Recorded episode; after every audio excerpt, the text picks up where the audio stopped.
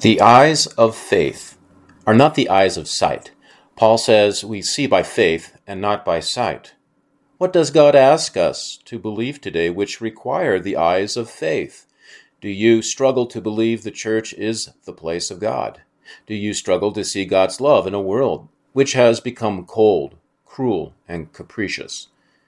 Do you struggle to believe that God can work good even in those whom we find unpleasant, hostile, and fearsome. Today's readings would ask us to believe difficult things and end with Jesus granting sight to the blind in the gospel reading. The implication seems obvious. Don't set your goals low. Jesus is giving this sight. He opens blind eyes to see. Like Bartimaeus, we cry out, Lord, restore my sight. Welcome to the Sandhills Lutheran Ministry podcast. I am Pastor John Edding. The title of the sermon on the 22nd Sunday after Pentecost is Lord, Restore My Sight. This is a sermon on Jeremiah chapter 31, verses 7 through 9, and Mark 10, verses 46 through 52. Thanks be to God. Let's get to the sermon. Grace be unto you and peace from God our Father and the Lord Jesus Christ. Amen. Will you pray with me? O God, the helper of all who call on you, have mercy on us and give us eyes of faith to see your Son that we may follow him on the way that leads to eternal life. Amen. I'm sure you recognize that prayer. We prayed it earlier in the collect of the day, that is the prayer of the day. It's a good prayer and it bears repeating. It's, it's like food that you're eating during a meal that, that is tasty and, it, and it's good, and so you go back for seconds. And that's why we're going back for seconds on this prayer. And prayers are non fattening. So, do you know, do you know why the prayer um, before the readings is called the collect? I've always wondered that myself for a long time. The best way I've heard it explained is that it collects the thoughts of the readings read for that Sunday and focuses those thoughts into one theme. So the phrase, give us eyes of faith, it caught my attention this past week as I was looking at the, the readings, give us eyes of faith. It's kind of an unusual prayer, or is it? The eyes of faith are not the eyes of sight. Paul is explicit about this when he speaks about it in Corinthians. For we walk by faith and not by sight. In other words, he says that we see by faith and not by sight, the eyes of faith. But even though it is hidden and even invisible to our earthly eyes, that faithful vision is clear, for it sees Jesus. It, he, and he leads us to the way, the way to life everlasting. Faith, as Hebrews says, is an assurance in something hoped for and a confidence in something not seen. If we see it, and by that I mean experience it, it, it is not truly faith. Remember that about seeing. That is why we pray for the eyes of faith. Now, the question that we are thinking about today is what does God ask us to believe today, which would require the eyes of faith. Today's readings would ask us to believe difficult things. And we'll get to that in a moment. But first, let's think about some of those difficult things that are happening today. What is, uh, what is hard to see with the eyes of faith? Uh, I thought of a few, and I'm sure you can add to this list. But here are a few things I think that are hard for people to see right now.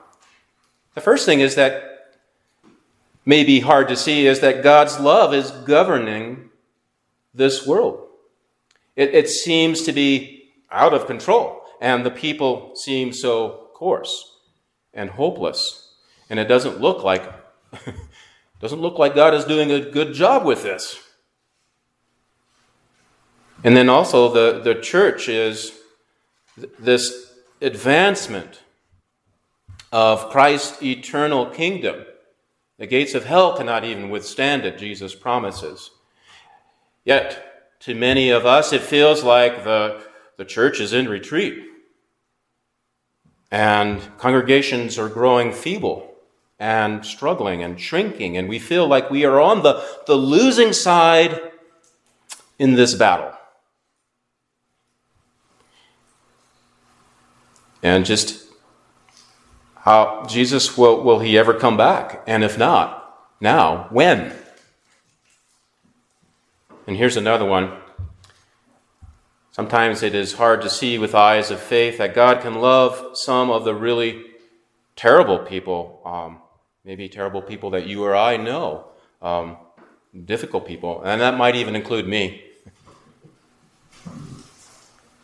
And also, have you not ever stood in a cemetery and run your hands over the old tombstones, whose letters have nearly eroded away, stones which mark the graves of folks long dead and forgotten. And Jesus promises, and Jesus promised that He is the life, the resurrection. It can be hard to believe in that place. But even more so when the crisply cut letters spell out the name of your loved ones who have just died.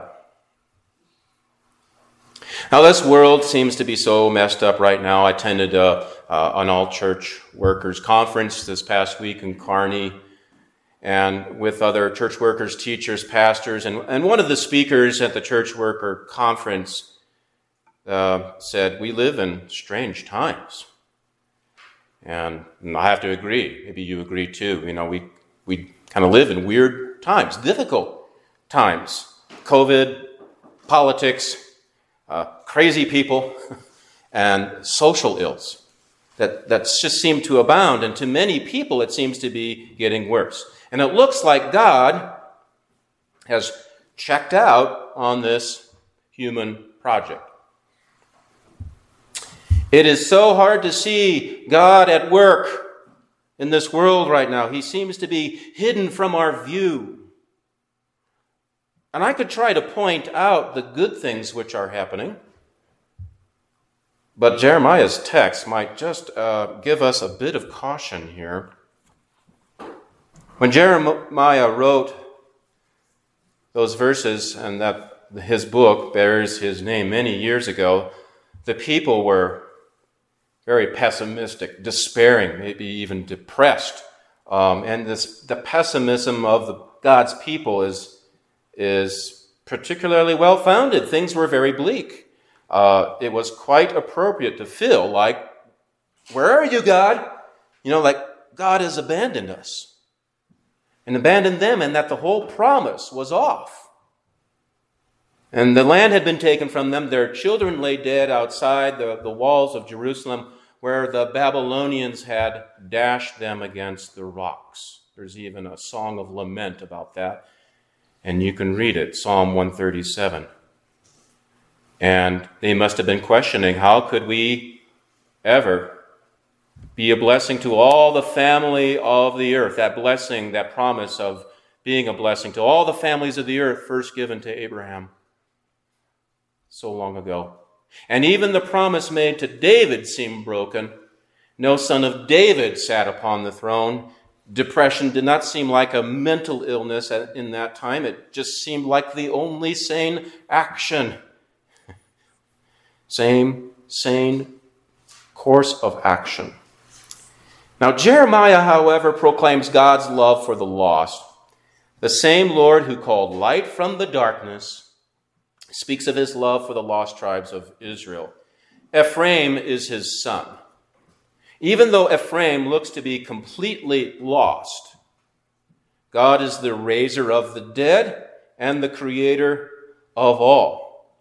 And his love will not be thwarted by mere trivialities, such as we think are insurmountable.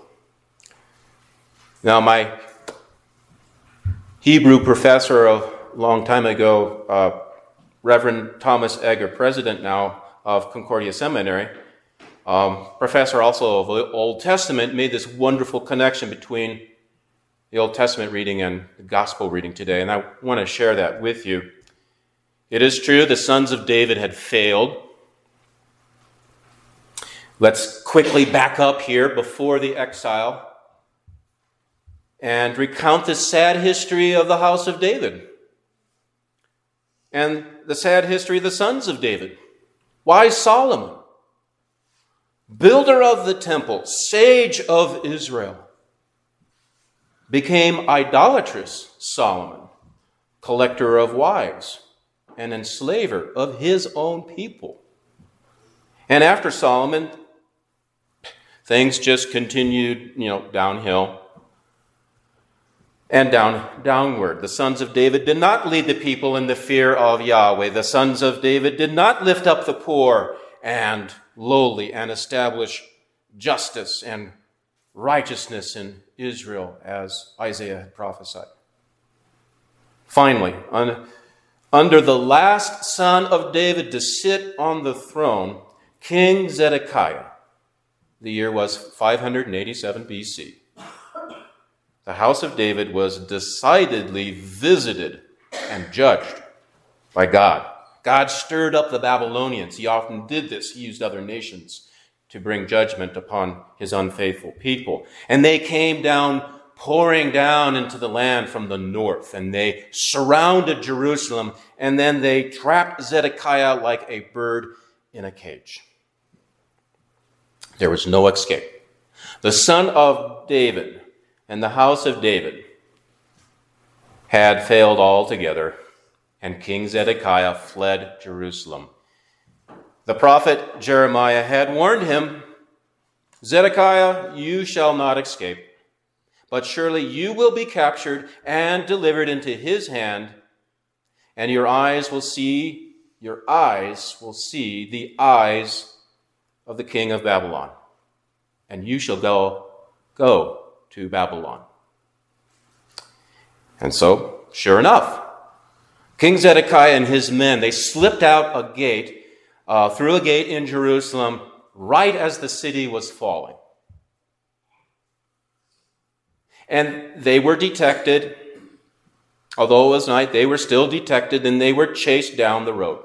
And the son of David fled Jerusalem, abandoned his throne, abandoned his people, and he went down the road to Jericho, and it was in the plains of Jericho that Nebuchadnezzar's men captured Zedekiah, son of David. And they brought him to Nebuchadnezzar, who forced Zedekiah to watch as his own sons were slaughtered before his eyes. And then scripture tells us that Nebuchadnezzar blinded the eyes of Zedekiah and led him in chains to Babylon. The sons of David failed and fell under the wrath and the judgment of God. In our gospel text in, in Mark, a son of David appears again. Not fleeing for his own life, but traveling resolutely from Jericho to Jerusalem to offer his life as a ransom for many.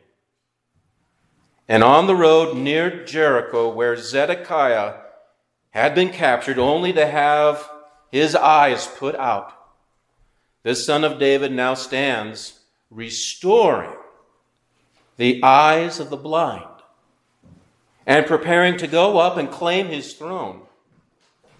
What is Jesus doing here? What is what is he doing? He is reliving, he is restoring, lifting up the lowly, restoring sight to the blind, placing a son of David on the throne again for God's people. And this is how the story goes. Jesus had a long climb in front of him that day. Uh, Jerusalem is nearly 2,500 feet above sea level. Jericho is about a 1,000 feet below sea level. But this was an even more, this is a more difficult climb than we can imagine. Three times Jesus had told his disciples in Mark that what would happen to him in Jerusalem, he would be betrayed, he would die, and rise again. And he knew what awaited him in Jerusalem. And what were his disciples doing at, at the time? Well, demonstrating like they have done before, demonstrating time and time again that they are blind to what he has said. And as he leaves the town, a blind man hears that Jesus passes by. He must have heard of this miracle worker in Galilee, from Galilee. Unable to see Jesus, the blind man starts crying out, unable to direct his shouts in any particular direction. Son of David, have mercy on me. Many do not want to hear this. And the text says that they rebuke him, but let's be honest, they say, Shut up. Shut up. But Jesus hears the man and summons him. The blind man has keener sight than those, uh, many of those who walk that road with Jesus. He sees, quote unquote, clearly his need. And Jesus heals him, and he follows Jesus. And it was hard for the Jeremiah's people to see, but God was at work in his day. The exiled people of God would come home, and the descendant of David, Mary of Nazareth, would bear a son who sits perpetually on that throne, according to our epistle reading for today. And God's ways are not often clear to physical sight. But he gave faithful vision to his people long ago, and he continues to do this today. To open eyes of faith today. The disciples who so struggled with Jesus' message of a servant king who served a servant kingdom where the little people were on top and the great ones were servants of all was realized in the martyrdom and the ministries of those disciples and the service of countless servants of Christ in the years since then. So perhaps we will get to see the kingdom of God in something good today, and I pray that it is so. But faith does not need that. It has something better. It has the assurance, which comes from the fact that it is God who makes this promise he causes things to be. He loves the lost. He gives what no one else can give sight to the blind, even to me. We all suffer from an inborn and inescapable spiritual blindness. The disciples of old had it. The crowd who rebuked Bartimaeus was also blind, but the Lord and the blind man could see. Jesus is the son of David long awaited, and the anointed of God, Bartimaeus, the son of Timaeus, could also see him for who he was and begged his mercy, Son of David, have mercy on me. And for centuries, over the millennium, the people of God in the Western tradition of Christianity have recited Bartimaeus' words at the beginning of our worship. We did that today. Lord, have mercy. And we repeat them again in the Agnus Dei just before receiving the Lord's Supper. And we take our place in a long line of people when we sing and we say those words. At the head of the line is a blind man, a man who begged for a living. And we follow in his footsteps, and Jesus has the mercy we seek, and he opens our eyes. He answers our prayer to open the eyes of faith to see clearly in difficult times.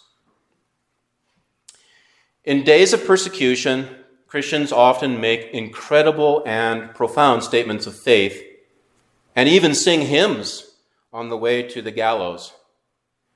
They said that Bonhoeffer, Dietrich Bonhoeffer, serenely walked up to the gallows and to the place where he would be killed, and he is supposed to have said something to the effect of, Today my real life begins.